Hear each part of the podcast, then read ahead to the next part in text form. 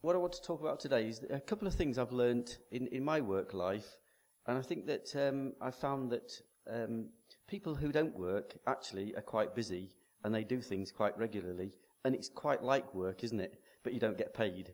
So actually, what, what, what i hope to say today, um, which I'm hoping is, is, is, a message from the Lord as well, um, is for you as well. Um, if I can tell you a little bit of, of, of background, um, I'm, I'm, an engineer by training, um, and I got into uh, engineering um, in my early 20s, and I seem to have been working for years and years all my life. And from time to time, at, at um, you know, when you go on these retreats and, and uh, various church camps and things like that, and, and you pray and you think, oh, I could go to Africa and could do all this, and, and wouldn't, be, wouldn't that be lovely? And every time the Lord said, no, I want you in work. And, and so I've tried to escape quite a few times, but I've ended up feeling that my calling is actually to go to work. Um, so what, so what I wanted to do today was to sort of share something of that with you uh, in terms of how that works with faith. Um, because I, I, don't know about you, um, uh, those that work and those that don't work, but you have all sorts of days, don't you? You have good days and you have bad days. Quite often you have more bad days than good days. And, and the sorts of bad days that you can have are um, quite often I've had days where I just don't know what to do. So you're faced with something that you need to achieve during that day and you just don't know how you're going to do it. Uh, uh, some people are faced with being so bored, mindlessly bored with what they have to do during the day, that that's a, problem as well. Uh, a very common one is having a boss that you can't stand, uh, and I found that the answer to that one is to be the boss yourself. um, and, and, those the, that don't work actually are, are, in that fortunate camp. Um, very often I found that an, another problem in work is um, that your performance isn't right. Whatever you do isn't satisfactory for whoever you're doing it for. Um, and, and however well-meaning you are, it's always a problem to try and get the performance right and to do what you need to do. Um, sometimes you're faced with making very hard decisions. I know in business, sometimes when um, you know the sales line doesn't balance and, and, and you, you don't make enough money, you either end up going bust with the bank shouting at you, uh, or you do something else. And some of those decisions are very hard, and, and, and, and we, talk, we call it restructuring and, and, and things like that. Um, but effectively, it means making decisions with people's lives, and, and that's pretty hard as well. Um, there's sometimes people are faced with hurtful colleagues, colleagues that are very difficult to get on with, and however um, you, you, you, know, you feel um, in, the, in the morning that, that, that you want to be nice to them, it's very difficult during the day. And, and, and they find all sorts of deliberate ways to make it hard for you. Um, and another sort of bad day that you can have is being sacked. Um, it, you know, that isn't, generally speaking, a, a, a good day. And, and I faced all of those things. And, um, and so I want to share two things that I've learned relating to those things with you today. Um, so the two things that I've learned is one, put Jesus in charge of your day-to-day life. That's the first thing. And the second thing is just as important, put Jesus in charge of your future. So two things. So the first thing then, how do you put Jesus in charge of your day-to-day? when, you, when you're faced with days like those, and I'm sure you could all share, those that work, those that don't work, can share lots of other examples of days that are actually, you know, worse than that. Um, but, but I wanted to just tell you quickly about Moses having a quite a bad day. Um, he's um, had quite a tough time with the Pharaoh, and, and, there's been lots of things going on. You know, there's been frogs and there's been all sorts that the Lord sent, and, and Moses hasn't enjoyed a lot of that stuff because he's been, you know, forced in between God, the Pharaoh, his people complaining, and everything else. It's been pretty tough for him. But one of his particularly tough days was once he'd um, left. Um, it, it, actually, the Pharaoh said, Right, go. You know, the, the, Lord had just killed all the firstborn, Then God said, Go. Uh, sorry, Pharaoh said, Go now, and take all your people with you, and all everything else. So, you know, you'd think that would be a pretty good day. And Moses actually did go, and, and he'd achieved his objective. He'd achieved what God had told him to do, and he was leaving in the wilderness. and he was heading towards um, safety, and God said, actually, turn around and go and camp there. And Moses said, well, you know, there's a Red Sea there, and there's Egypt there, sort of where you can still see us. Uh, is that a good idea, Lord? The Lord said, camp there. So then, so Moses camped there. And the Egyptians saw the children of Israel camped there and said, actually, they seem to have made a wrong turning. They seem to be there. Let's get after them. So the, the, the Pharaoh picked all his best chariots, 600 chariots, and his best fighting men, and said, let's go for it, uh, people. Let's, let's go and get the Israelites and bring them back again. Um, so, so the, um, so what happened then was what does Moses do?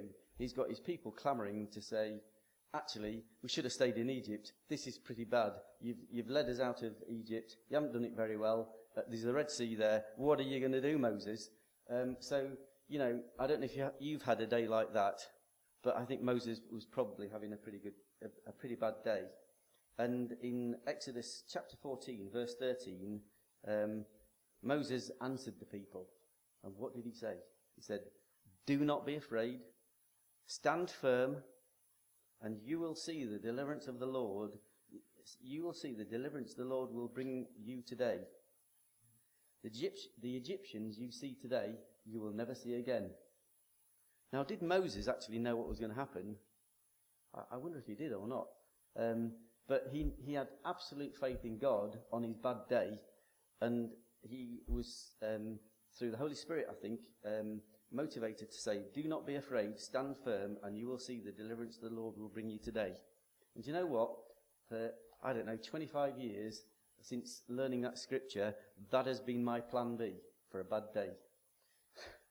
whatever, whatever can be thrown upon you. Oh, thank you, yes. Whatever, whatever comes to pass, I always have in my kit bag that scripture that says, Stand firm, the Lord will bring you deliverance today. Nothing can be as bad as that, surely. Um, then Paul had some advice as well in Colossians 3:15. Um, in Colossians 3:15, um, let the peace of Christ rule in your hearts, since as, mem- since as members of one body you are called to peace, and be thankful. No. Soon, I'm sure. Yeah. So let the peace of let the peace of Christ rule in your hearts. This is my scripture number two. Let the peace of Christ rule in your hearts. So, if you're having uh, any day at all, you should pray. How much should you pray? You should pray as much until peace comes into your hearts. That's what you're called to do. That's what I'm called to do at work. I should have peace in my heart. Um, so, how much should I pray? I pray until I'm peaceful. So how much did Moses pray that day? He prayed until he had peace and he was able to say through the Holy Spirit, stand firm. Um, I always find it useful to pray each day before work. Sometimes I have days where I, I think, oh, it's a Friday. I, I, know what's going to happen. I've got no meetings today. It's going to be a fairly steady day. And, and I don't pray and I have a terrible day. um, but if you remember to pray first and ask the Lord into your day, I usually find that the problems I have um, sort of melt away. That, that things just happen, things are different, you feel differently about it. Um, I think this thing about peace is very important as well, um, because you should pray until you get peace. Why is that? Why does the Lord want you to be peaceful? And, and it's so crucial, I think, in, in, in any type of life, uh, working life or whatever life, you should have peace because if you've not got peace, then you're concerned about your own situations, you're concerned about your own thing, and you haven't got the capacity, the mental capacity or the, or the spiritual capacity to cope with anything else around you. If you've got peace, you know the work's going to get done, you know the Red Sea is going to open before you, you can then have time to think about other people. You've actually got time. You just put that aside and say, yeah, I'm, that's going to be sorted out. Um, somebody says to you, oh, I feel really ill you can, you can take it in. If you're having a really bad day, you're so uptight that you can't sort of cope with that, and somebody says to you, I feel really ill, oh yes, you know, and, and, and you're just sort of being very superficial with people. If you have peace, that's where God wants you because He can start using you. He can help you to listen to people. He can help you to sort of have the capacity to pray into other situations because your own situation is fine. Um, and that's where He wants you to be. So put God in charge of your day to day. Um, question is, does God want me to be in my current job? It, it is horrible, you might be saying. I, actually, I don't say that at the moment, or although I have done in the past. Does job, God want me to be in my current job? I don't want to be there. I want something else. Um, the answer is yes, He does. God wants you exactly where you are now. Now, sometimes He's got a plan to move it somewhere else, but if you think to yourself, I'll do what God wants me to do when He moves me to the next thing, that's the wrong idea. God wants you to be where you are today. Today is exactly where He wants you to be. Sometimes He'll transform that into the next thing, and sometimes He won't. Um, but if you're, if you're in charge of your day to day anyway, sorry, if He's in charge of your day to day and you have peace, it, it's less important than you were thinking when you didn't have peace, if you see what I mean. Um, so he wants you where you are, but what if you want something else? What if you really want to do something else? Um, if you feel that the, you know, you, you don't like your boss, if you feel that actually the job that you're doing is something um, that is not good enough for you, you could do something else, or you really feel called to do something else, what should you do about it? I think the answer is simple. You should pray and wait patiently until he opens a way. In the meantime, if he's in charge of your day to day, you're going to have peace anyway. It's going to feel a lot better, and you can start doing things for him um, anyway in where you are. But he knows about where you are, and if it's not good for you, he knows about that too.